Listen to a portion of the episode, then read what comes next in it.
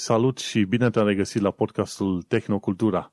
Suntem la episodul 12, dar este penultimul episod pe 2020. Salut, Vlad! Salut! Cum, cum te simți acum înainte de Crăciun? Oh, cum să mă simt? Complicat. Uh, vedem, încercăm să vedem ce putem să facem. Aici, în Germania, de mâine ne închid în case. Uh, va fi cam cel mai dur lockdown de când a început pandemia, pentru că în primăvară a fost destul de lejer atunci când au fost probleme mari prin alte țări și nu au fost foarte severe măsurile. Și de mâine cumva se mhm. închide tot. De Crăciun ai voie să te vezi cu câteva persoane puține, de anul nou n-ai voie să faci nimica iarăși și ce pot să zic? Nu prea simt Crăciunul. poate după ce o să fac niște sarmale, ceva, poate atunci o să fie mai, mai bine, dar momentan încă mă pregătesc de lockdown-ul de Crăciun.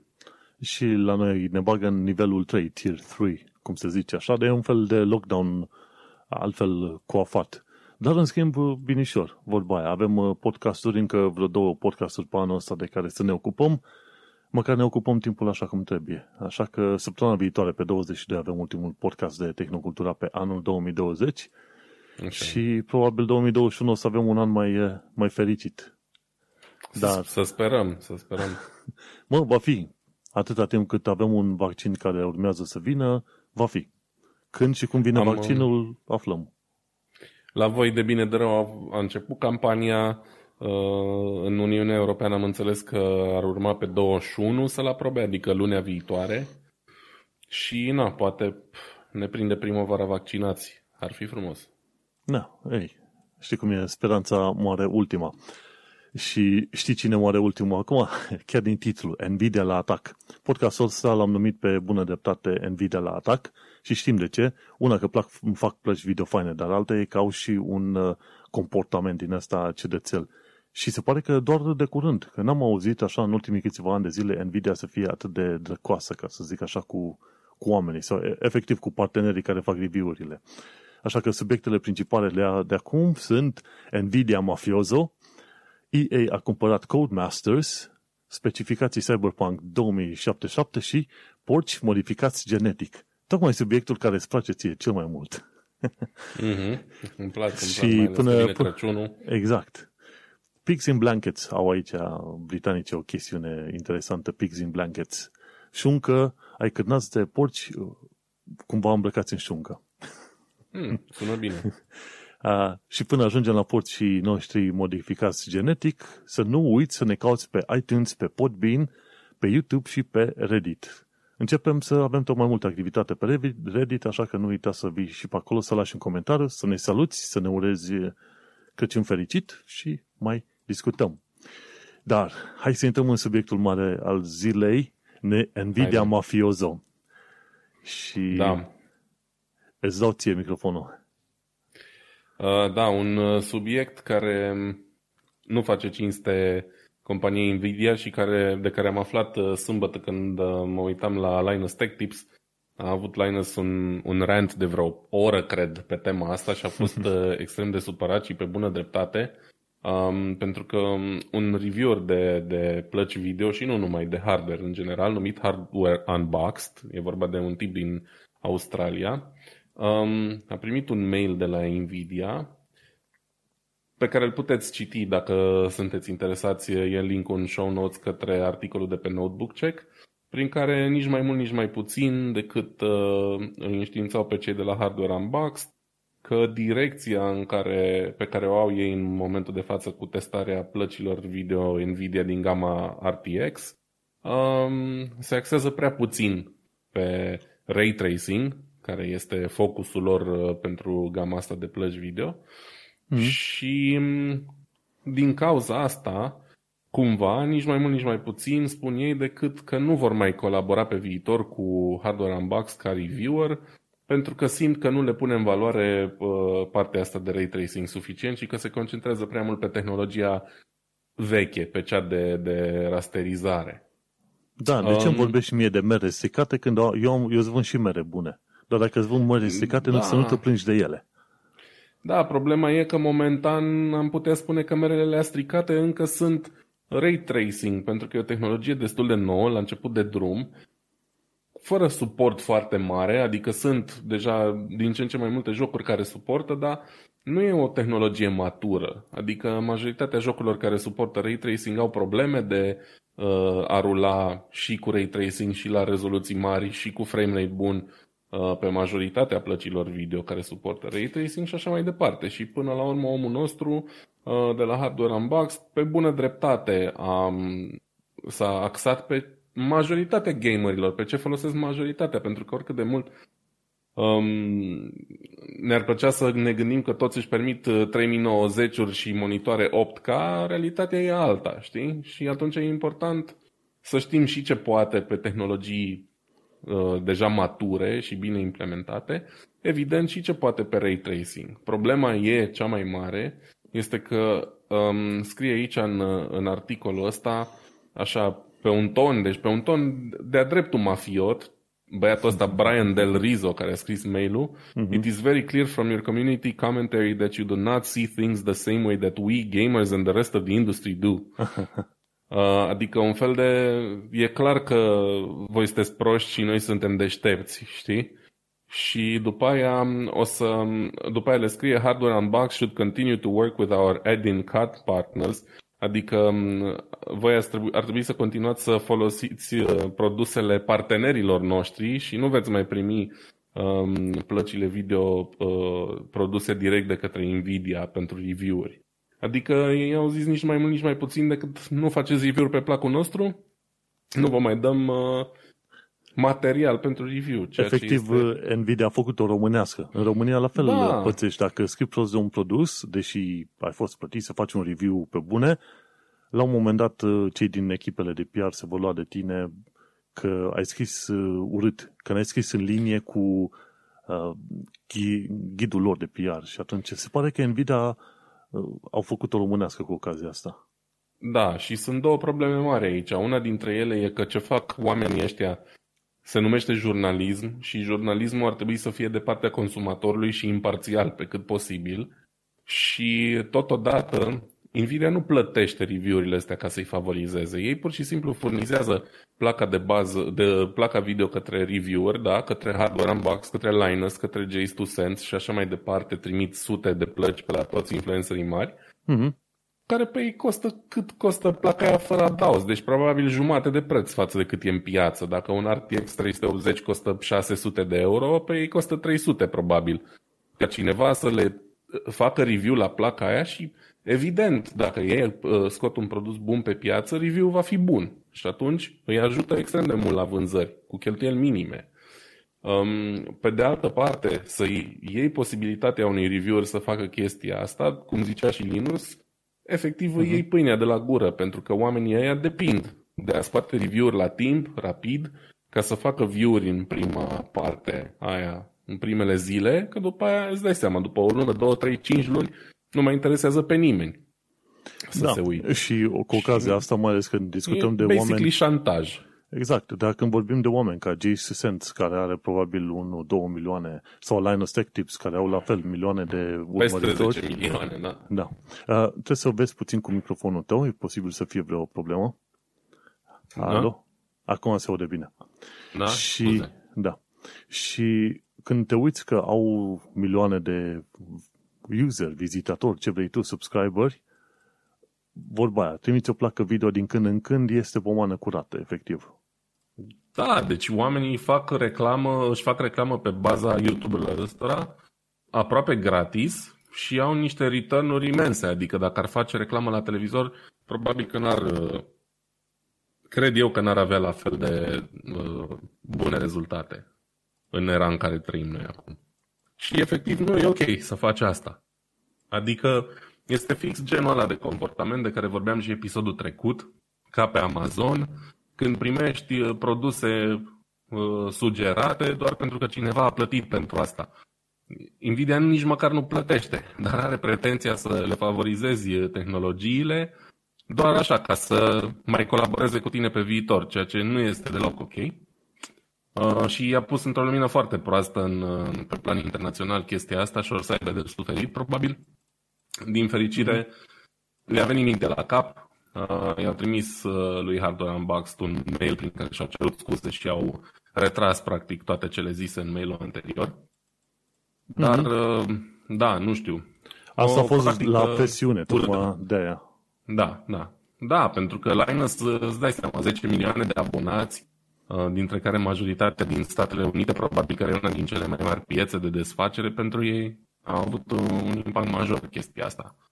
Și um, să sper eu că le-a venit mintea la cap și că nu o să mai procedeze așa pe viitor. Pentru că fiecare reviewer, până la urmă, e liber să, să testeze cum vrea el. Și eu, când aleg la ce să mă uit și la ce reviewer să mă uit, o aleg pentru că îmi plac chestiile pe care le scoate în evidență, știi? Poate pe mine mă interesează mai mult partea de rasterizare decât uh, uh-huh. ray tracing sau whatever, nu contează, știi? Dar eu aleg la ce mă uit.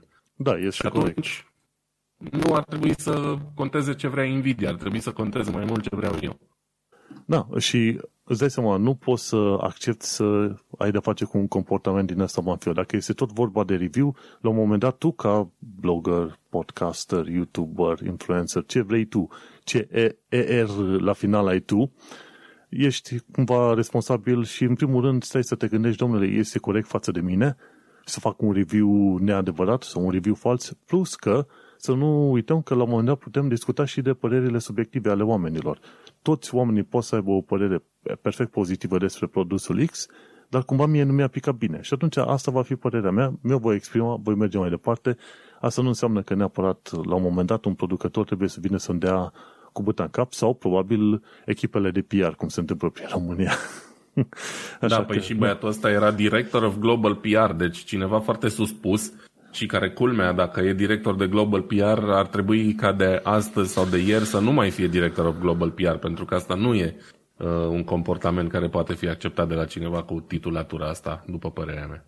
Da, probabil Global, global Public Toilets, Global PT, nu PR. Mai devreme, mai da. Mergem mai departe, tot despre, despre Nvidia și uh, Nvidia plus Cyberpunk în total. Ce mi-a plăcut de curând, uh, vezi, una bună, una rea una rea, una bună. La ce mi-a plăcut de curând la cei de la Nvidia, ei fac reclamă la RTX 3080, 3090 și au un link special, GeForce Campaigns Cyberpunk 2077 și acolo e chiar lista cu specificații în funcție de în principiu, în funcție de rezoluție sau monitorul pe care îl ai. Și n-am văzut foarte des chestia asta făcută, dar în principiu, cred că ăștia de la Steam au recunoscut faptul că undeva între 70 și 80 de gameri, 80% dintre gameri, tot sunt pe Full HD, 10.080p. Încă exact sunt pe, ce vorbeam și noi în, în trecut, da. Pe ăsta, eu sunt pe 14, 1440p, pe 2K. Și este relevant că dacă ești pe 1080p, probabil că nu o să ai nevoie de un 3080, uh, probabil o să fie suficient să ai un uh, 30, 70, 30, 60 chiar, chiar mai jos.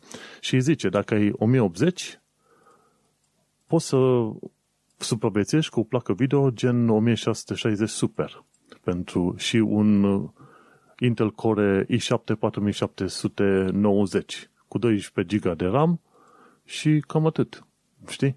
Ori dacă ai 14040 și vrei să folosești uh, Plus, la 1080p, dacă vrei să folosești ray tracing, poți să folosești cu un RTX 2060. Ce am eu acum, RTX 2070, ar fi mai mult decât util pentru un cyberpunk cu ray tracing. Aici zice la minimum, dar pot să mă duc spre minimum, spre high, ceva de genul ăsta. Dar e total util. Și 16 GB de RAM. Am mai văzut în mai multe locuri că, în principiu, dacă vrei să joci uh, Cyberpunk, ți-ar trebui cam minim un, un 16 GB de RAM. Eu am 32, m-am ferit. 32 de GB de DDR4 sunt ok. Eu sunt în uh, partea de jos a spectrului cu al meu 1650 uh, Super sunt un pic sub uh, recomandarea pentru 1080 fără ray tracing. Uh-huh. Uh, ray tracing e o chestie care pe mine nu mă interesează atât de tare în momentul ăsta, deci sunt ok cu asta. Uh, la procesor stau suficient de bine, am un 2700X, cred că mă încadrez, am 16 GB de RAM, uh, n-ar fi rău. Pe high, 1080p și așa monitorul meu e 1080p, sunt pe acolo, e da. bine. Eu, eu să mă bat undeva pe direcția mea. 1440p. Fără ray tracing, la 1440p sau 2K, mai putea zice, e suficient un RTX 2060. Iar eu mm-hmm. o să vreau să merg pe Ray Tracing și atunci ci că trebuie un minim de RTX 3070. Ceea ce e mai jos decât ce vreau eu să iau 3080. Dar vezi ce înseamnă în marketingul ăsta uh, efectul ăla de ancoră, de blocaj, anchoring effect. Prima oară îți povestesc de 3080 și atunci tot, tot omul se uită ca chiorul, ca chiorul, ca cablegul la 3080. Numai aia vor, uh, vor oamenii să ia, dar vei descoperi că probabil 3070 e mult mai util pentru monitorul pe care l-ai și pentru banii pe care le ai în principiu, știi? Și ca mm-hmm. procesor, uite, i7 6700. În principiu, gândindu-te la jocurile de astăzi, în afară de faptul că trebuie un RTX 3070, chiar pentru 2K, nu trebuie, cerințele nu sunt enorme în materie de procesor și placă, placă și video și RAM, pardon. Și ziceau ăștia la RT Ultra 2160p, care ar fi, să zicem, un 4K aproape 4K sau chiar 4K. Și atunci chiar trebuie 30, 3080. Și atunci zic că te duci cu un procesor mai sus. Dar există un, uh, să zicem, un uh, punct maxim în care poți să zici că procesorul face diferența și vezi, e 6700. Din alte teste pe care le-am văzut, făcute inclusiv de ăștia de la Gamers Nexus, ziceau și ei la un moment dat că nu trebuie mai mult de un i5 sau un i7 generația 8 în materie de procesoare, ceva de genul ăsta. Am urmărit vreo, cât e, Gamers Nexus, ăștia fac de obicei vreo 20 și 30 de minute, așa. Da, da, da, teste. sunt foarte conștiincioși. Meticuloși, așa ca să zic. Meticuloși, da, e un cuvânt mai bun. Și am văzut că eu am, eu am uh, i7 8700, nu e varianta K, pentru că n-am fost interesat să umblu la un- unblocking, unlocking, overclocking, pardon, așa că procesorul e chiar mai mult decât uh, am nevoie. În principiu, și-au descoperit că dacă ești la 1080p, este probabil ca procesorul să lucreze mai mult, mai ales dacă nu ai o placă video suficient de bună.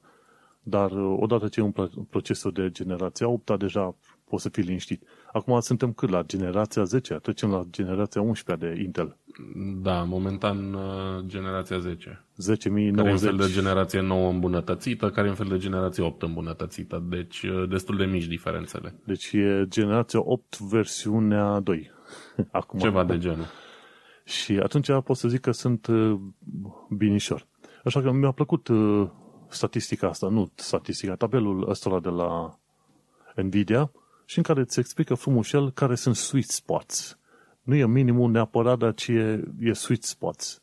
Și atunci eu cum mă duc pe, vreau, vreau ray tracing neapărat, normal că o să iau un RTX 3080 la anul și bineînțeles o să încerc să-l joc pe Ray Tracing Ultra, de exemplu. 16 GB de RAM.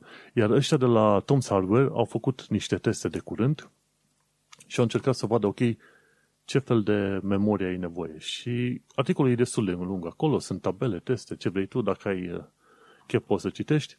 În principiu, poți să joci jocul și cu 8 GB de RAM, însă te taxează la numărul de frame rates și, bineînțeles, la setările pe care poți merge la un moment dat. Dacă ai un minim de 16 GB de RAM, în principiu ar trebui să-ți fie suficient de bine să te duci pe setări high și să ai un frame rate uh, acceptabil. Oricum, uh, jocul a fost făcut pe o perioadă destul de lungă și îți dai seama că a fost făcut cu tehnologii și cerințe din urmă cu, ce și 4-5 ani de zile. Depinde de engine-ul grafic pe care îl avea în momentul respectiv în uz. Dar, așa ca idee generală, procesor generația 8 16 GB de RAM, un RTX 3070 dacă ții, ar trebui să fie foarte, foarte bun când vrei să joci jocuri, jocuri uh, efectiv, Cyberpunk 2077. Aștept să vină noile jocuri care probabil se creează în momentul de față și o să vezi după aia când 3080 și 3090 o să intre în, uh, în activitate efectiv. Știi? Da. Oricum, uh, probabil că jocul va mai primi niște optimizări. Din câte am uh, urmărit așa zilele astea, au fost și ceva probleme cu diverse baguri, ceea ce e normal la un joc destul de mare și cumva revoluționar, să zicem. să se mai întâmple chestia asta, vor aduce și îmbunătățiri, Nvidia lucrează constant la drivere, um, DLSS-ul ăla am văzut că face minuni în, în review-ul lui, lui Linus la modul în care fără DLSS activat pe rezoluții foarte mari și cu maximum de detalii era aproape de nejucat, inclusiv uh-huh. pe un 3080 și cu DLSS care practic ce face este să, să aleagă ce vezi tu, ce ți-e mai important să vezi la rezoluții și detalii maxime și le optimizează cumva ca chestiile de fundal să fie mai estompate, nu neapărat uh, la fel de mhm. detaliate dacă nu e nevoie. Da, da, și... cred că... Așa, scuze, zi. Spune. Cred că aici trebuie să facem o paranteză cu două chestii. Una, de ce se tot actualizează driverele de la plăcile video, una, și a doua, care e treaba cu DLSS. Și la asta, driverele se actualizează și la AMD și pe la Nvidia, în urma testelor făcute de Nvidia și AMD. Ăștia care sunt producătorii da. de plăci video, ce fac? Iau jocurile și le, le, nu neapărat că le joacă ei, dar le verifică și caută, în așa, caută să descopere, ok, care sunt instrucțiunile grafice sau cum vrei să le spui tu, pentru care se poate optimiza jocul. Tocmai de aceea ai utilitarul ăla la NVIDIA Experience sau ce vrei tu. Exact. În urma actualizărilor în drivere, NVIDIA, după ce a testat jocul în uh, propriile lor uh, setup-uri și birouri, știu ce fel de optimizări să aplice și modul în care placa video ar trebui să uh, ruleze acel joc. De aia ai nevoie de drivere noi nu ar însemna că de la un moment dat se lucrează la un API total nou sau la compatibilitatea driverelor NVIDIA cu Windows. Alea, aia nu, există nu. deja de nu știu când. Da, nu, aia vreau să zic, să vor doar ca jocul să meargă cât mai stabil și cât mai E doar de optimizare. Iar DLSS da. înseamnă că au folosit modele din asta de AI, le-au antrenat efectiv pe, pe asta, cum îi zice, pe jocurile respective și la modelul de AI ce înseamnă? La final se generează un fișier text cu foarte multe chestiuni care, instrucțiuni, efectiv, pentru placa video, ca să ajute la îmbunătățirea jocului. Practic, pentru DLSS-ul ăla ca să funcționeze, prima oară Nvidia trebuie din nou să joace jocul, să-l verifice din cap până în coadă, să ruleze niște algoritmi de AI și la mai apoi să-i facă un fel de tweaking, îmbunătățire și atunci DLSS-ul în joc Ceea ce nu știu eu foarte bine, nu știu dacă varianta de DLSS, adică modelul ăla deja antrenat, este în joc, îți vine în joc direct, sau dacă vine în placa, în update-urile de drivere NVIDIA. Asta nu știu. Din câte știu eu, e cumva făcută treaba de placa video, dacă nu mă înșel. Dar nu adică dacă... ea calculează exact ce, cum, cum mm-hmm. să aplice DLSS-ul ăla. Da, în principiu când Cred. folosești nu, nu un, un AI, ai un anumit model, construiești un anumit model și modelul ăla e de fapt un fișier text enorm în care ți se dau uh, pași de a ajunge de la punctul A până la punctul B cu diverse, uh, să zicem, probabilități și așa mai departe. Bine, cred că e un subiect pentru noi de informat pe viitor. În fine, important e că acum știm și noi cam de ce specificații avem nevoie și că bineînțeles, în, în următoarele câteva luni de zile, Cyberpunk va fi mult mai bun. Da, absolut. Um, experiența va fi inclusiv uh, cu prietenii noștri early adopters uh, îmbunătățită pe viitor, așa că nu are rost să vă grăbiți. Um, update-urile vor rezolva și din bagurile alea și așa mai departe, totul va fi bine, cum zicea o celebră trupă. Bun, Trecem mai departe? Da, cum să nu. The Verge. Ok.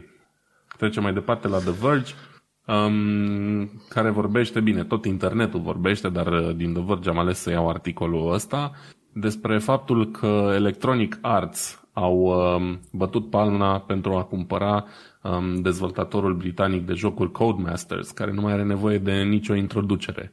Um, unii din uh, cei mai mari producători de simulatoare auto, um, care fac jocuri de, nu știu, minim 30 de ani și care în ultima vreme au fost uh, recunoscuți mai ales pentru seriile Dirt, Grid și pentru jocurile cu Formula 1. Um, ei bine, cumva are sens faptul că Electronic Arts a făcut uh, mișcarea asta, pentru că divizia lor EA Games este deja celebră pentru seria Need for Speed, care este una din cele mai celebre, dacă nu cea mai celebră serie de uh, jocuri cu automobile. Uh, am zis joc, am stat un pic pe gânduri uh, dacă nu e simulator, un simulator, nu, e, nu, e, nu e nici pe departe un simulator, dar probabil că odată cu achiziția asta um, cei de la EA urmăresc uh, nu neapărat transformarea Need for Speed într-un simulator, dar să mai împrumute cumva din know-how-ul celor de la um, Codemasters. Eu sunt așa un pic uh, trist când de fiecare dată când un producător de genul ăsta își um, uh, pierde independența, pentru că în general știu că nu urmează neapărat lucruri bune pentru mm-hmm. nimeni, um, dar sunt curios să văd uh, ce uh, vor face sub, uh, sub umbrela Electronic Arts, care e unul din cei, cele mai mari nume din uh, industrie. Um, aparent au mai încercat să cumpere și cei de la Take-Two Interactive, care sunt patronii uh, momentan ai Rockstar Games și 2K, alte două companii uh, uriașe, cu 970 de milioane de dolari au vrut ei să dea undeva mai spre începutul anului și se pare că n-a fost suficient pentru că Electronic Arts au sărit bariera miliardului de dolari și au, uh, au câștigat uh, duelul ăsta. Da. Eu, um, cum ai zis tu, e o chestie puțin gantristă și știi de ce? Pentru că tu zici că pe de o parte EA a cumpărat Codemasters ca să ia know-how-ul, dar sincer EA are bani suficienți încât să-ți construiască propriul lor know-how. Ceea ce văd eu aici e pur și simplu unul mare, îl înghite pe la mic. Cam da, aia sau să și, elimine concurența, corect. Efect, și asta e efectiv, să, asemenea chestiuni mai poate și numele de acquihire. Adică ai cumperi ca să angajezi, da. dar cumva. Și atunci ar fi foarte fain să vedem în continuare că Codemasters creează în continuare jocuri sub sigla Codemasters și așa mai departe, dar uh, tot e posibil. E foarte probabil ca EA va incorpora tot ce poate din Codemasters și după aia pur și simplu dizolvă Codemasters și Game Over. Nu știi. Nu azi, nu mâine, nu în 5 ani de zile, dar mai devreme sau mai târziu. Asta e da. singura chestie pe care o pot să văd. Ei are expertiză și banii ca să își facă ei propriile lor, orice ar vrea să facă, înțelegi? Așa că aici tot ce văd e cum făcea Microsoft, cum a făcut Facebook cu WhatsApp și cu Instagram, au cumpărat competiție. Exact. Și atunci, da. asta. eu nu mă aștept, nu mă aștept ca în viitor să avem uh, produse mai bune de, de la Codemasters, pentru că EA este enorm și atunci când discuți de corporațiile astea enorme, există foarte mult office politics și tend, cu cât compania ta sau orice o fi devine mai mare, mai corporate, mai enterprise, cu atât te îndepărtezi mai mult de clientul tău final, de userul care, exact. ăsta, care practic cumpăra și vrea jocurile respective. Așa că nu mă aștept la lucruri prea bune din uh, chestiunea asta. Știrea asta este mare și mă gândesc că tot felul de chestiuni din asta, gen uh, procese legale, stil antitrust, să apară și în lumea de gaming, mai devreme sau mai târziu. Mi se pare că și Microsoft da. a cumpărat la un moment dat, uh, ce a cumpărat, frate? A cumpărat de curând. Uh, mm. Ubisoft, nu Ubisoft. Uh, a cumpărat iarăși o firmă, un producător mare de jocuri, pur și simplu mi-a sărit din cap. Și, oricum, EA de curând au, au dat drumul la Need for Speed Hot Pursuit Remastered, care a fost făcut în... Hot okay. Pursuit a fost făcut în uh, NFS. NFS Hot Pursuit a fost făcut în 2010 și au făcut varianta de remastered. Am cumpărat-o de curând pentru că, guess what? Eu când ascult podcasturi, mă plimb în, uh, în Hot Pursuit. Mm. Prin, hot, da prin Secret, Secret County. Și guess what? Codemasters, tot în 2010, au făcut jocul Fuel, unde te, mm-hmm. e o hartă nea enormă de 14.400 de km pătrați și joc pe care la fel joc de câteva luni de zile și ascult, când ascult podcasturi mă duc pe coclaur cu jocul respectiv. Și a reușit să fac cam 150.000 de kilometri în jocul respectiv. Mamă, e ceva. 150.000 de kilometri, da. Și acum, ce să mă fac? O să descoper că o să pot juca NFS pe claurile din Codemasters? N-am nicio idee. Vom trăi și vom vedea. Da, e, important, e interesant de văzut ce se va întâmpla. Eu nu sunt fan EA Games din uh, prisma politicilor de distribuție de jocuri, pentru că și-au creat platforma asta lor Origin, care e uh, destul de slabă ca și performanțe. De cele mai multe ori am jucat mai multe jocuri de la ei de la uh, Battlefield, la nu știu ce vrei tu. Și prin Origin cumva totul se totul decurge mai prost decât decurge prin Steam, de exemplu, știi? Mm-hmm. Dar uh, în momentul în care ești o companie de dimensiunea EA și ai suficienți bani, cumva preferi uh, manevra asta în loc să colaborezi cu, cu platformele deja consacrate, să zicem așa. Ah, și... Uite, chiar mă uitasem, Microsoft a cumpărat Bethesda, Bethesda, cei care da, au creat uite, Doom, Fallout, Skyrim, Wo- Wolfenstein da. Și mie chiar mi-a plăcea că toate uh, astea dev, dev developer companies să rămână măcar autonome, dacă nu independente, pentru că fac niște chestiuni foarte faine. Da, probabil că Bethesda a intrat un pic în bucluc după eșecul realizat cu Fallout 76, care a fost... A fost, a fost ceva de sunător, sincer. Da, da. Ei, om trăi și vom vedea. Eu sunt uh, trist când mă gândesc că următorul uh, Dirt sau următorul joc F1 va trebui să-l cumpăr prin Origin, dar uh, probabil totuși că îl voi cumpăra pe PlayStation și atunci o să elimin problema asta. Nu că store de la Sony ar fi mult mai bun, dar na, Acolo măcar e singura opțiune. Va veni ziua în care te obișnuiești să ai tot felul de launchere. Eu am vreo, chiar acum numărul 1, 2, 3, am vreo 8 launchere pentru tot felul de game stores. 8 da, da, e groaznic. Eu am doar 4. Și fericire. apropo de game stores, cei de la PC Gamer au făcut acum o știre de curând și a spus că Cyberpunk 2077 a făcut profit numai din precomenzi.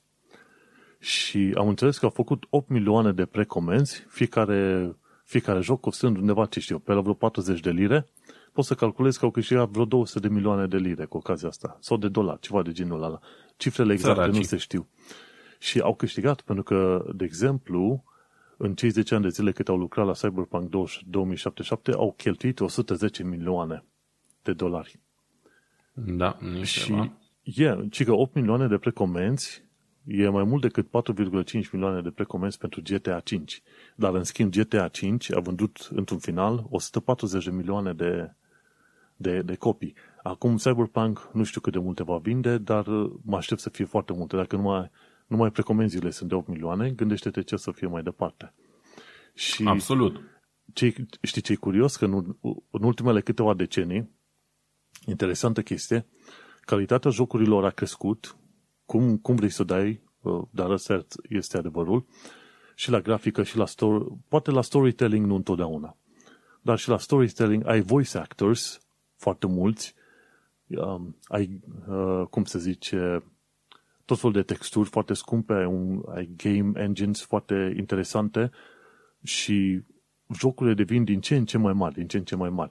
Și cu toate astea, dacă prin anii 80-90 te costa un milion de dolari să creezi un joc, acum să ajungi în mod recurent la jocuri din astea AAA uh, games să coste peste 100 de milioane, dar prețul în genere a rămas undeva tot pe acolo, între 40 și 70 de dolari.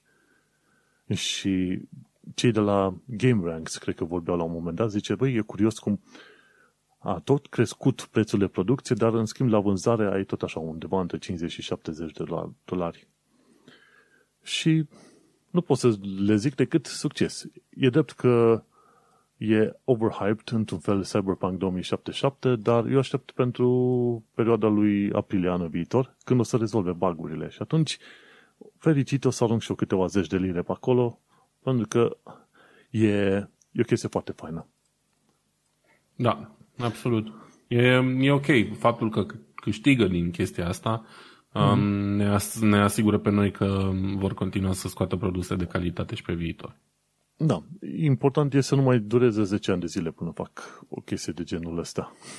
da, da. E, bine, uite, vezi, cu cât uh, lucrăm la chestii mai complicate și la tehnologii noi și la texturi și la ray tracing și așa mai departe, um, lucrurile mm. devin mai, uh, mai greu de realizat și pentru ei, îți dai seama. Ei, vom vedea și eu, eu până un alt abia aștept să văd uh, cum e următorul Witcher. Trebuie neapărat să fie Witcher 4. Witcher 3 l-am jucat, am jucat și DLC-urile, super mișto. Super, mai ales DLC-ul uh, Wine and Blood, ceva de genul ăsta, mi se pare că era, mm-hmm. a fost super, super mișto. Hai să mergem la eu... zi. Da, vreau să zic doar că mi-am jucat, cred că doar joc original, l-am, l-am pe PlayStation și țin minte prima oară când a ieșit Witcher și aveam un calculator mai vechiuț și efectiv nu am reușit să rulez jocul pentru că era destul de demanding și calculatorul meu nu făcea față la momentul respectiv, mergea undeva la 10-15 frame-uri pe secundă și vreo 2 ani mai târziu, ceva de genul, mi-am cumpărat PlayStation și a fost unul din primele jocuri pe care le-am luat pentru PlayStation, pentru că mm. acolo nu aveam problema asta. Și l-am în continuare și cred că o să, uh, într-o zi din asta friguroasă de iarnă, poate să mă apuc să-l, uh, să-l mai rejoc. Nu, o să fie foarte mișto, că e Witcher 1, Witcher 2 și după aia Witcher 3 la fel. Înseamnă că trebuie să ai suficient de mult timp pe, pe mâinile tale, cum să zic așa. Dar până la mm-hmm. timpul ăla mult, hai să trecem la foldables. Sunt curios de ce zic. Da, uh, unul din subiectele noastre preferate între ghilimele. Um, pe GSM Arena și pe Twitter și pe peste tot s-a vorbit zilele astea despre uh, un nou concept de telefon foldable, da, putem să zicem, este foldable, într-adevăr, al uh, brandului chinezesc Oppo, uh, telefon numit Find X 2021 și este un concept de telefon care se numește um, uh, Slide phone sau cum îi zice? Rollable, să zicem, uh, rulabil, da? Un, uh, un telefon rulabil care arată foarte interesant, um, făcut în colaborare cu un studio japonez de design numit Nendo și telefonul ăsta este așa, un, uh, nici nu știu cum să-l descriu. Cel mai bine e să vă uitați voi la poze și la videoul ăla. Este un telefon care se poate împături în mai multe poziții. Are mai multe segmente și îl poți avea în buzunar împăturit în două, dar pe latura scurtă, deci ar arăta ca un uh, telefon din alea vechi, de generație veche, tip clamshell. Apoi poți să îndoi unul din cele trei segmente și să ai două treimi din ecran disponibil mm-hmm. sau o treime din ecran disponibil sau chiar tot ecranul. E foarte interesant conceptul și sunt sincer curios cum va putea fi aplicată abordarea asta. Um, arată foarte fain așa în poze și foarte subțirel și foarte finuț, dar uh, știind um, în ce punct se află momentan tehnologia asta foldable, care, na, am văzut majoritatea telefonelor foldable de pe piață sunt destul de grosuțe și de uh, nerafinate încă. Uh, e interesant să vedem cum, cum va ieși telefonul ăsta. Știi, uh, era o glumă undeva, ci că egiptenii au, au inventat uh, scroll-urile alea prin 3500 și acum ajungem din nou la ele. Da, într-un fel. Am putea spune și asta. Um, e, cumva se extinde modul de, uh, numărul de posibilități în care poți, uh, poți utiliza un telefon și nu arată neapărat rău. Adică eu am mai vorbit despre chestia asta, dacă aș, ar fi să-mi doresc vreodată vreun foldable phone, e unul care se împăturește pe lung, pentru că n-am nevoie de un ecran de două ori mai mare decât ce am acum, ci am nevoie de un telefon de două ori mai mic în momentul în care îl bag în buzunar. Aia mi-ar plăcea mie. Um, apropo, am uitat să zic că uh, va veni și cu un stylus, sau cel puțin ei l-au prezentat ca fiind disponibil și cu un stylus care îți va permite să iei um, notițe pe ecran, dar din păcate nu, nu apar, n-am găsit uh, nicăieri cât uh, am pregătit acest subiect, nimic despre uh, specificații. Probabil că momentan aflându-se în faza de concept și nu s-au uh, definitivat chestiile astea, nu sunt bine puse la punct și oricum piesa de rezistență e Uh, partea asta foldable. Procesorul e așa. Probabil nu va fi punctul cel mai important al telefonului.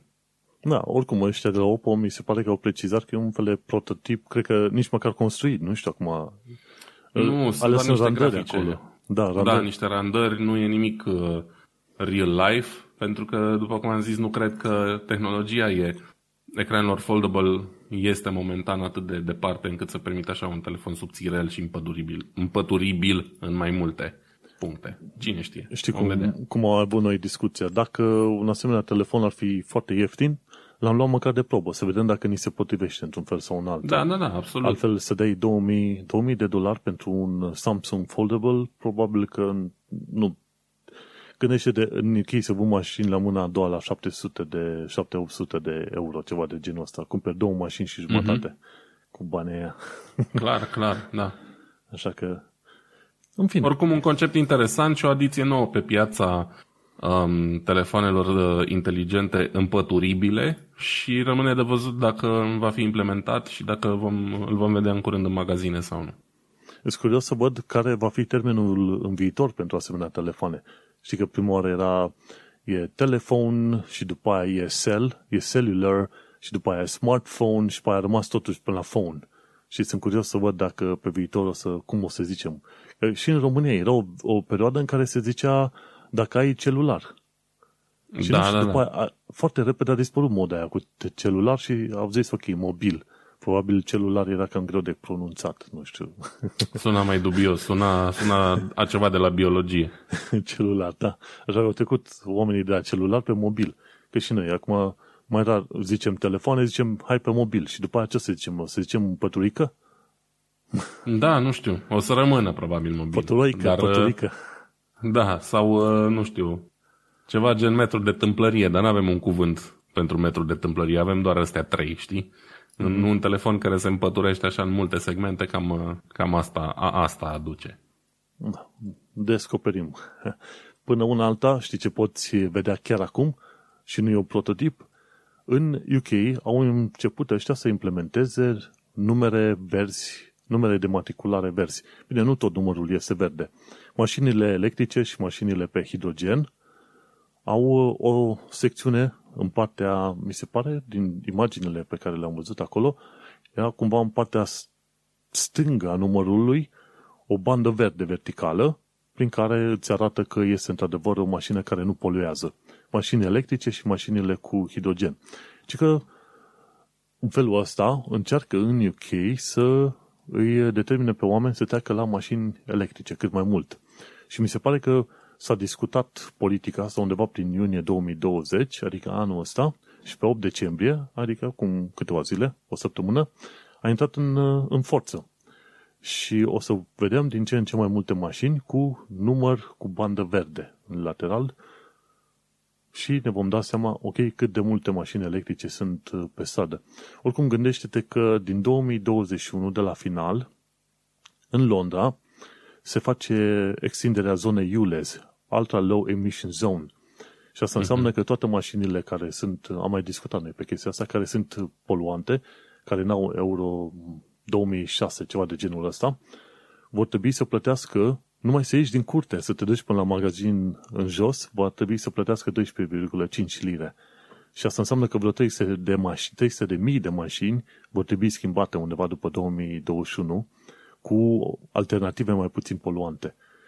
Așa că mm-hmm. e, sunt curios, într-adevăr. Cred că o să fac poză când o să văd așa un număr verde. Schimbările încep să, încep să se facă. Oricum, chiar în articolul ăsta de pe Witch, întreabă este UK gata, pregătită pentru mașinile electrice? În, în principiu nu. în principiu nu, dar se fac mișcări. Important e că vedem că din când în când se fac mișcări. Chiar ziceau că, că 78% dintre deținătorii de mașini electrice spun că și încarcă mașina acasă, că n-au puncte de mhm. încărcare uh-huh. pe parcurs. Deși în Londra vor să facă sute sau câteva mii de puncte de încărcare, încă nu este prioritar. Și despre, eu primesc știrile astea despre mașini electrice și chestiuni sustenabile, nu neapărat, nu de la BBC, nu de la Evening Standard, care este ziarul local pentru Londra, ci primesc prin alte părți, cum e site-ul witch.co.uk, tot, pe, tot de pe alte direcții. Asta înseamnă că prioritatea nu este așa de mare. Bine, putem da vina pe COVID deocamdată, ok? Dar nu știu cât de mult o să ține vina asta, știi? Adică treaba asta. Da, putem da momentan uh, pentru orice chestie vina pe COVID. Um, ca în comparație, vreau să compar un pic cu, cu Germania. În Germania există un uh, stil de numere de matriculare verzi, unde tot fontul, tot textul numărului de matriculare este verde, dar uh, nu este pentru mașinile ecologice neapărat, ci este în general pentru vehiculele uh-huh. pentru care nu se plătesc uh, impozite. Și asta înseamnă majoritatea remorcilor, de camioane, de mașini mici și așa mai departe, um, dar și o serie de utilaje agricole, cum ar veni tractoare, care își petrec majoritatea timpului pe câmp, nu pe drumuri, și mașinile unor persoane cu handicap și chestii de genul ăsta, persoane scutite de la plata taxelor. Așa au, uh, așa au decis um, uh, nemții să folosească numerele verzi, Dar cred că chestia asta se făcea cumva dinainte să existe moda asta cu mașini electrice. Probabil că acum mm-hmm. uh, le pare rău cumva că irosesc numerele verzi pe remorci. Um, în schimb au găsit um, alt uh, sistem de um, numerotare a mașinilor electrice. Uh, majoritatea mașinilor electrice au, uh, de fapt cred că toate vor avea, dar eu pentru că lucrez acolo unde sunt și prototipuri, nu toate sunt înmatriculate ca electrice, probabil intenționat, mm-hmm. ca să distragă atenția eventualilor paparații. Uh, mașinile electrice primesc un E la sfârșit. Uh-huh. Numărul de matriculare german se compune din două litere pentru care reprezintă județul sau orașul din, uh, în care e înmatriculată mașina, uh, două litere pe care le poți alege sau le poți lăsa la întâmplare și patru cifre. Uh-huh. Și acum, pe numele electrice, poți avea uh, orașul, două litere, trei cifre și la sfârșit uh, litera E. Nu, e fain. Uite, e o măsură, da. e ca etichetarea conținutul, conținutului produselor. Vezi acolo cam ce conține prăjitura în care ai, pe care o mănânci. Vezi că 90% este zahăr. Ceva de genul ăsta. Mm-hmm. Da, da, da. Și ocazia asta, hai să trecem și la alte puncte, pentru că mai avem ceva de acoperit. Uh, cred că ai auzit de faptul că Google a picat la un moment dat pe 14 decembrie. Teoretic, da, numai da, jumătate de oră. Nu, 14 decembrie de parcă era acum un an de zile, nu, era chiar ieri. Nu, a fost chiar ieri. chiar ieri, am și uitat. Eram la muncă și nu, nu folosim servicii Google decât foarte rar. Noi suntem uh, echipă de Microsoft Zoom și ce vrei tu mai departe, nu prea folosim Google la muncă. Și n-am aflat de chestia asta decât după serviciu. Toată lumea era scandalizată că nu mai putea să stea pe YouTube. se duceau pe Twitter să se plângă de faptul că nu merge YouTube-ul și după pe, pe Facebook la nevoie. Uh-huh. Și e un tip, mi se pare că el e din părinți români, Clement Mihailescu, așa îl cheamă, și are un canal de YouTube. El a fost uh, șef de echipă software developer la Google și a făcut propria lui firmă și în care te învață cum să devii developer și cum te poți angaja la Google. Sincer, scopul cel mai mare în viața mea și în viața multor developer nu este să se angajeze și nu ar trebui să fie să se angajeze la FANG, cum se spune, Facebook, Amazon, Netflix sau Google, așa zice FANG, nu la ăștia. Ci important ar fi tu să fii cât se poate de bun în meseria ta și să-ți faci meseria oriunde ar fi tu. Nu neapărat să te duci, neapărat că e Google sau Amazon sunt cele mai mișto. Uh-huh tipii ăștia care mai fac, uh, să zicem, uh, filme din asta de prezentare în care îți povestesc ce au lucrat ei în, uh, în munca lor, îți scot în evidență tot felul de lucruri, printre care și faptul că s-ar putea să te plictisești la noul job, chiar dacă ești extraordinar de bine plătit. Înveți o tonă de chestiuni, efectiv ca să sari un gard și odată ce ai trecut gardul, te pune să, să speli covoare. Ceva de genul ăsta, știi? În fine, da. și tipul ăsta, Clemen Mihailescu, a, a explicat cam care ar fi problema cu, cu căderea asta Google în data de 14 decembrie. Și s-a mai întâmplat cu Amazon, cu serviciile Amazon de curând, s-a mai întâmplat cu Cloudflare la un moment dat și printre cele mai mari probleme care pot apărea e vorba de fișiere de configurare. Cumva a fost editat și un anumit număr a fost greșit pe undeva. Și atunci descoperi că o parte bună din internet este picată în bot. Și acolo vreau să vorbesc la un moment dat despre Five Nines of Durability. De obicei când uh, o firmă își ia servicii de la tot felul de provider din ăștia de cloud services, aia providerii spun, uite, noi uh, îți oferim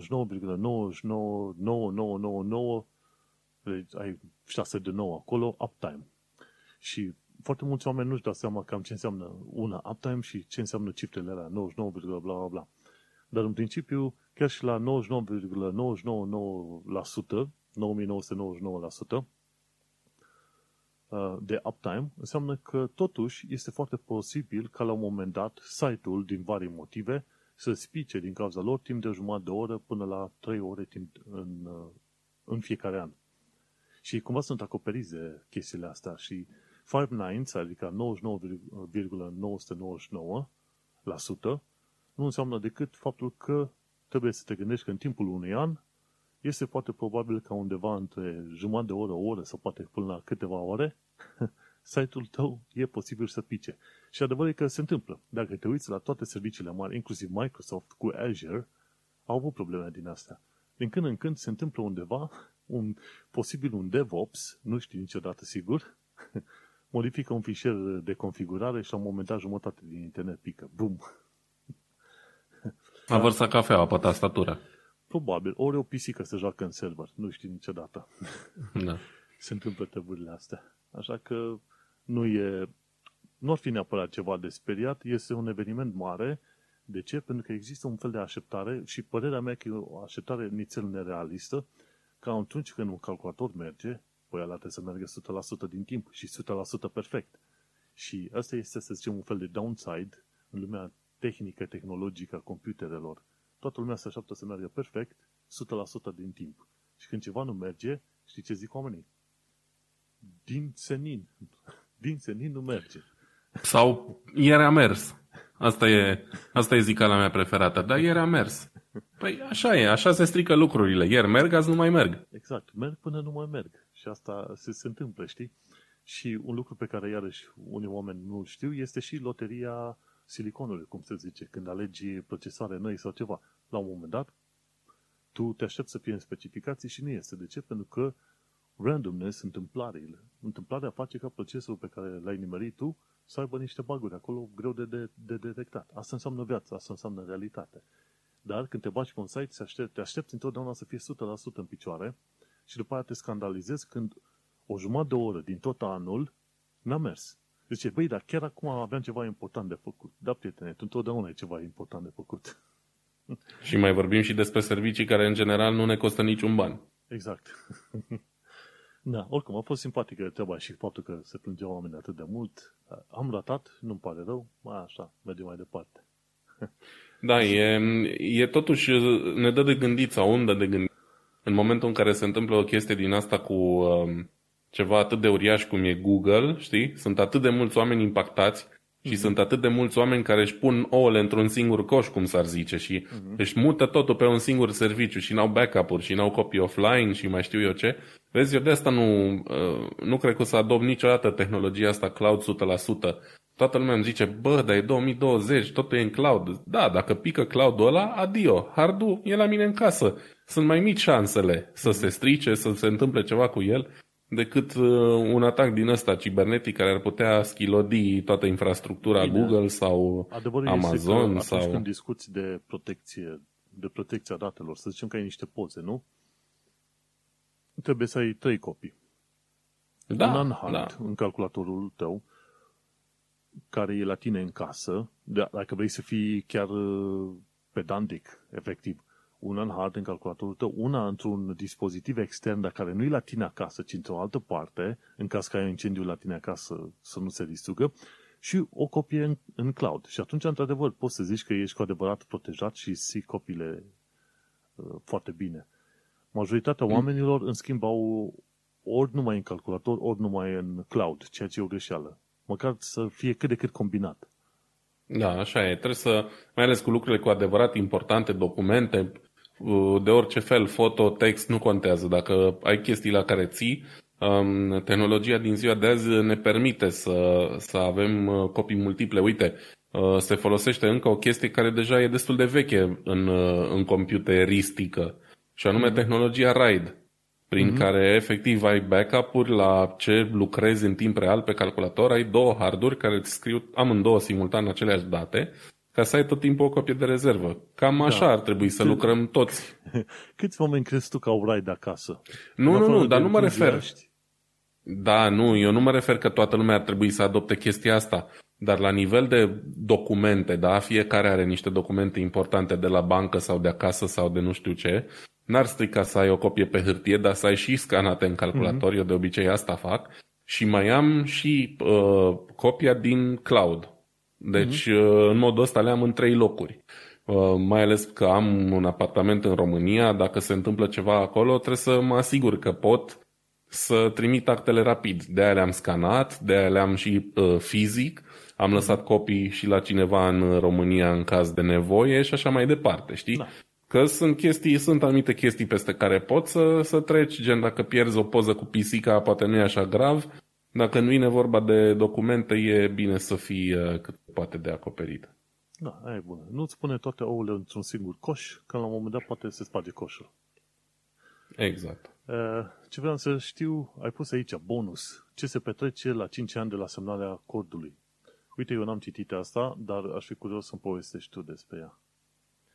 Um, da, uite, s-au, uh, au, s-au întâmplat, au trecut 5 ani uh-huh. um, de la semnarea acordului pe climă uh, de la Paris, um, cel prin care nu mai știu exact uh, de termenii acordului. Ideea e că se dorește uh, oprirea încălzirii globale prin acest acord și articolul ăsta din Clean Technica face așa un pic un uh, rezumat al ultimilor 5 ani. E destul de bine documentat și nu vreau să uh, uh-huh. intru foarte, foarte adânc în detalii.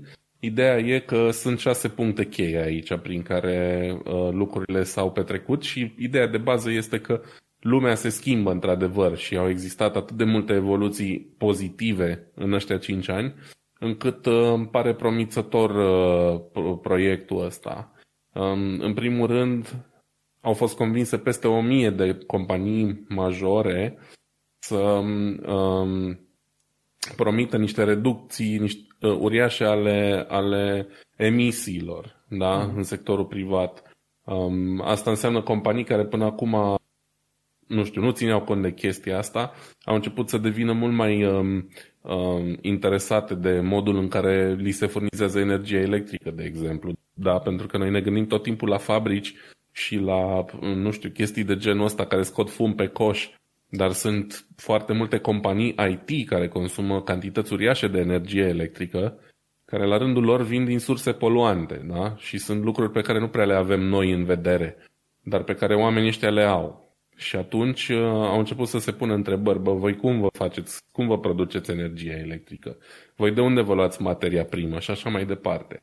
Și um, au fost uh, cumva presate multe din companiile astea uriașe, printre care Nike, H&M, Ikea și așa mai departe, să, um, să se asigure că um, primesc energie din surse ok, din surse regenerabile, că materia primă este sustenabilă, um, nu știu, un magazin ca Ikea Uh, are ca scop să se asigure că materia primă, lemnul pe care mobilier va fi 100% uh, sustenabil până nu mai știu în ce an, 2030 să zicem, da? Adică orice pom tăiat ca să se facă un dulap Ikea va fi înlocuit. Cam mm. asta e ideea. Momentan e clar că nu se întâmplă, că vorba aia, suntem în România și știm cum se fură lemn de la noi din țară și uh, au fost uh, cazuri. trăisuite, ca să zic așa, transporturi, inclusiv pentru Ikea sau pentru firme partenere Ikea.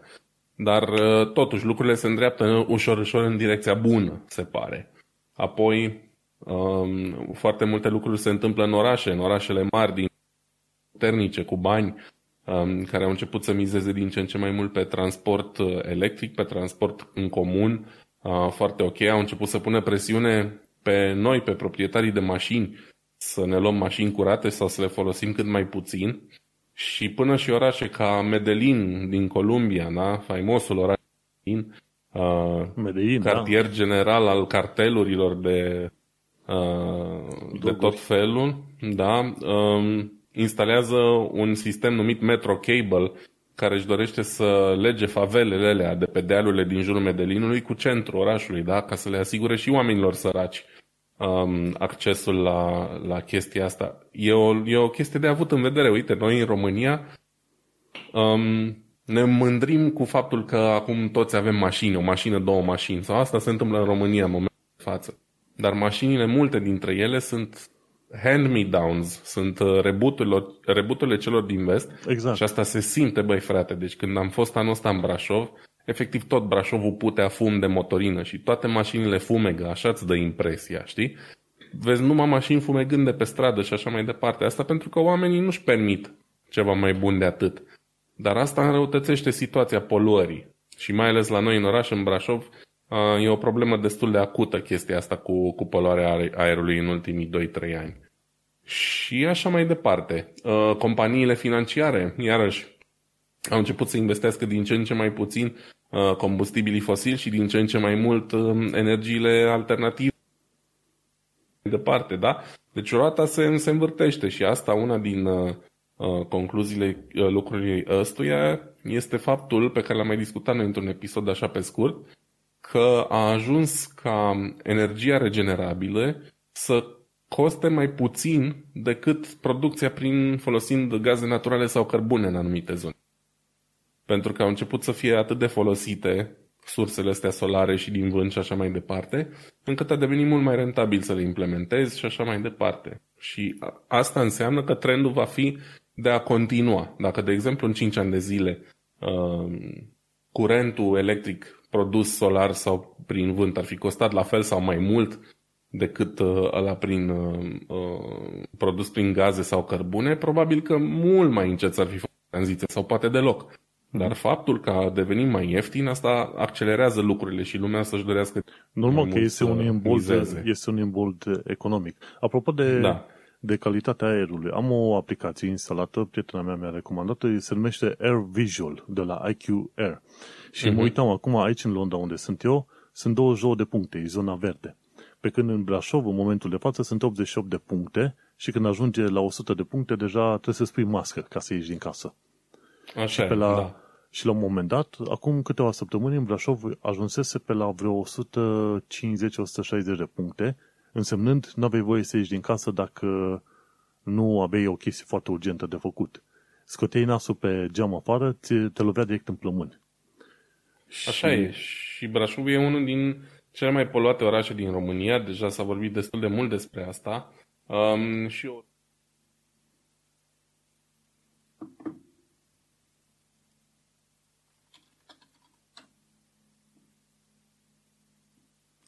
Uh, scuze, de cât Așa. timp am fost pe mut. Brașovul um, este foarte, foarte, cel mai, printre cele mai poluate din Brașov. Da, din România. și vreau să zic că urmăresc și eu câteva din hărțile astea și comparând inclusiv cu orașul în care stăteam înainte, cu Heilbronn, care, unde stăteam în centru și care e un oraș destul de poluat, în care se construiește mult și e prăfuit și așa mai departe, Brașovul este tot timpul mai poluat. Dar uh-huh. se simte, deci chiar se simte chestia asta și o simțeam și înainte când locuiam acolo, pentru că era un miros neplăcut în atmosferă în general și lumea se luptă cu chestia asta de mulți ani de zile și nu s-a uh, găsit nici până acum un vinovat pentru, pentru lucrurile astea. Dar la era un miros mai, nu știu, mai spre gunoi, chestii de genul ăsta. Dar se simte efectiv în aer un miros este. de motorină în continuu, știi? Și Mai ales acum, când este umiditatea aerului foarte mare, este da. foarte frig afară, atunci îți rămâne toată... și nu bate vântul. Și când nu bate vântul, atunci poluarea rămâne cam în zona în care este generată. Așa e și Brașovul, din păcate, e, o, e într-o zonă din asta în care vântul nu prea bate. E într-o găleată așa între dealurile alea și nu prea bate vântul acolo. Și după un an de stat în Germania, oricât de, nu știu, neplăcut ar suna, dar m-am dus acasă și am simțit poluarea aia altfel. Știi? Nu mi-a fost bine. Nu mi-a fost pentru bine. cine efectiv. este interesant, interesat să-și caute aplicația asta Air Visual de la firma IQ Air.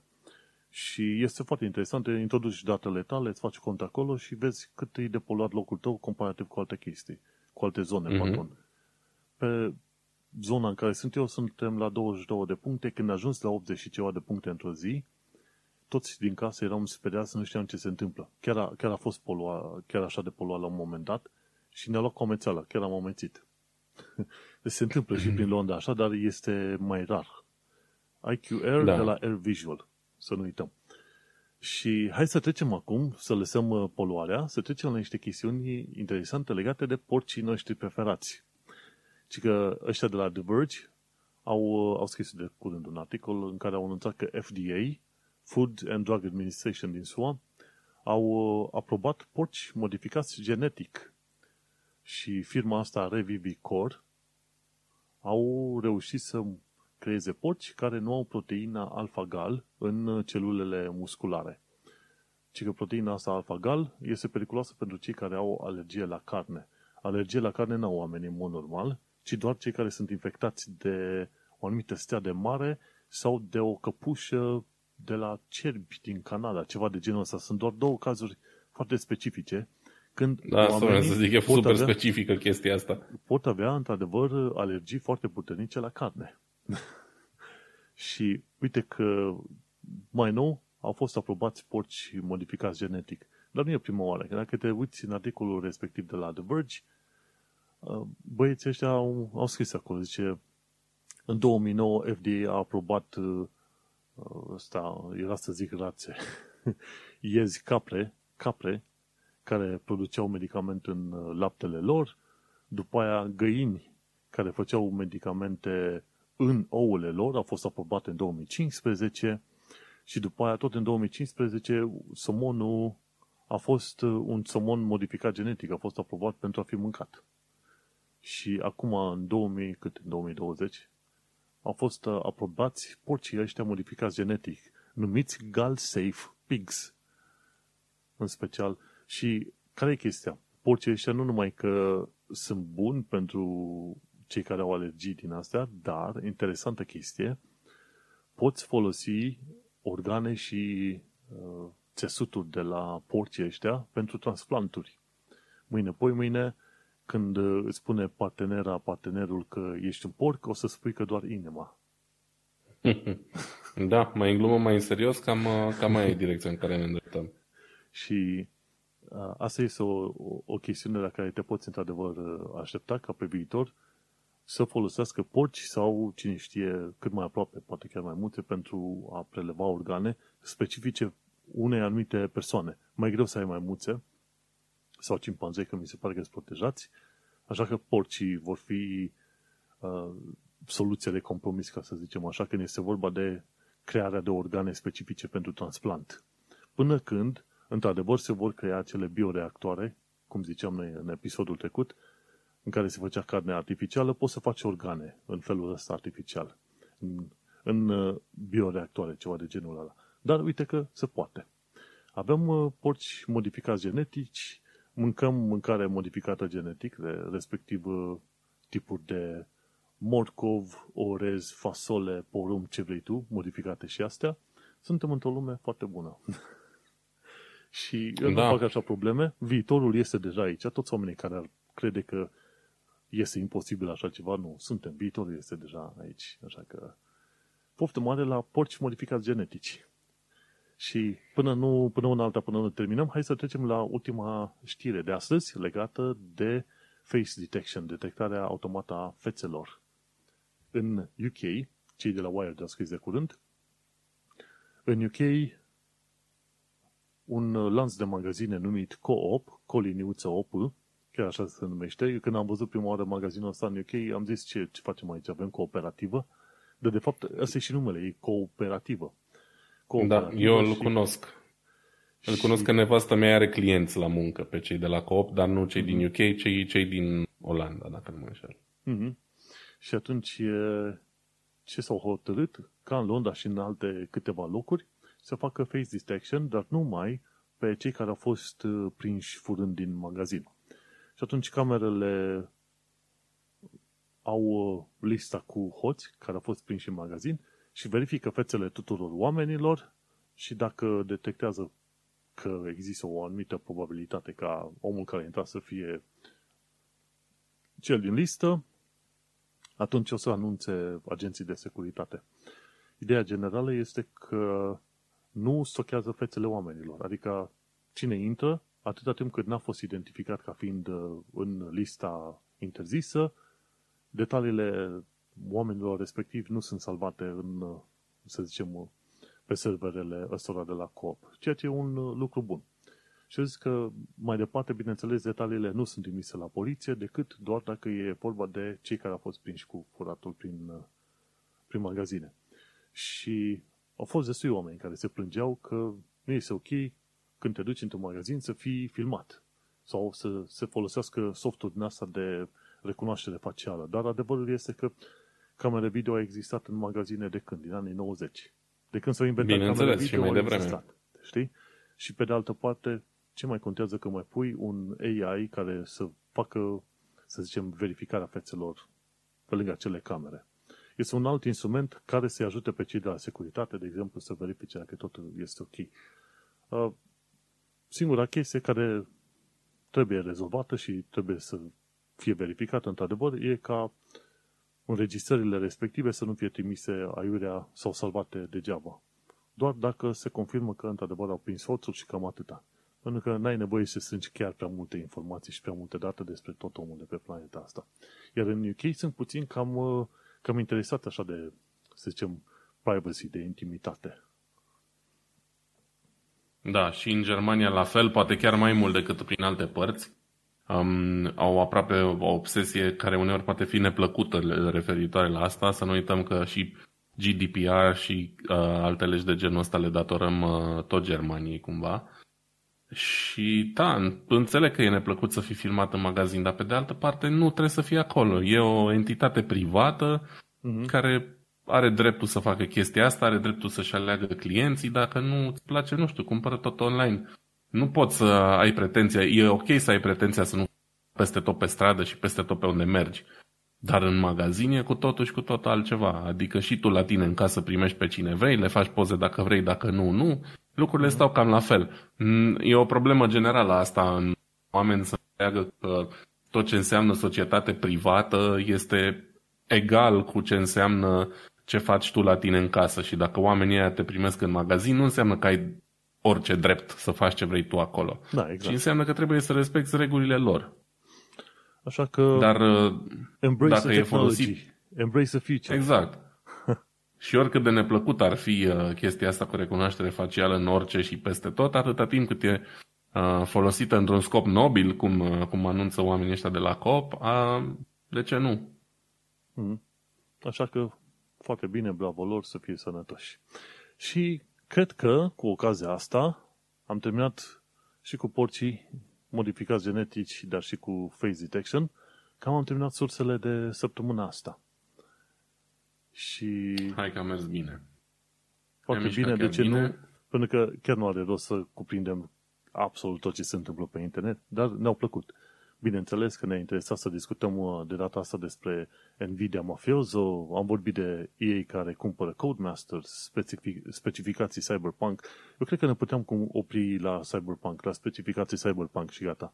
Acolo jumătate de oră. Pe cine mai interesează da. orice fel de alte știri atunci când ai Cyberpunk 2077? Oricum, până, până atunci am uh, început să joc jocul ăla Watch Dogs Legion. Acțiunea se întâmplă în Londra.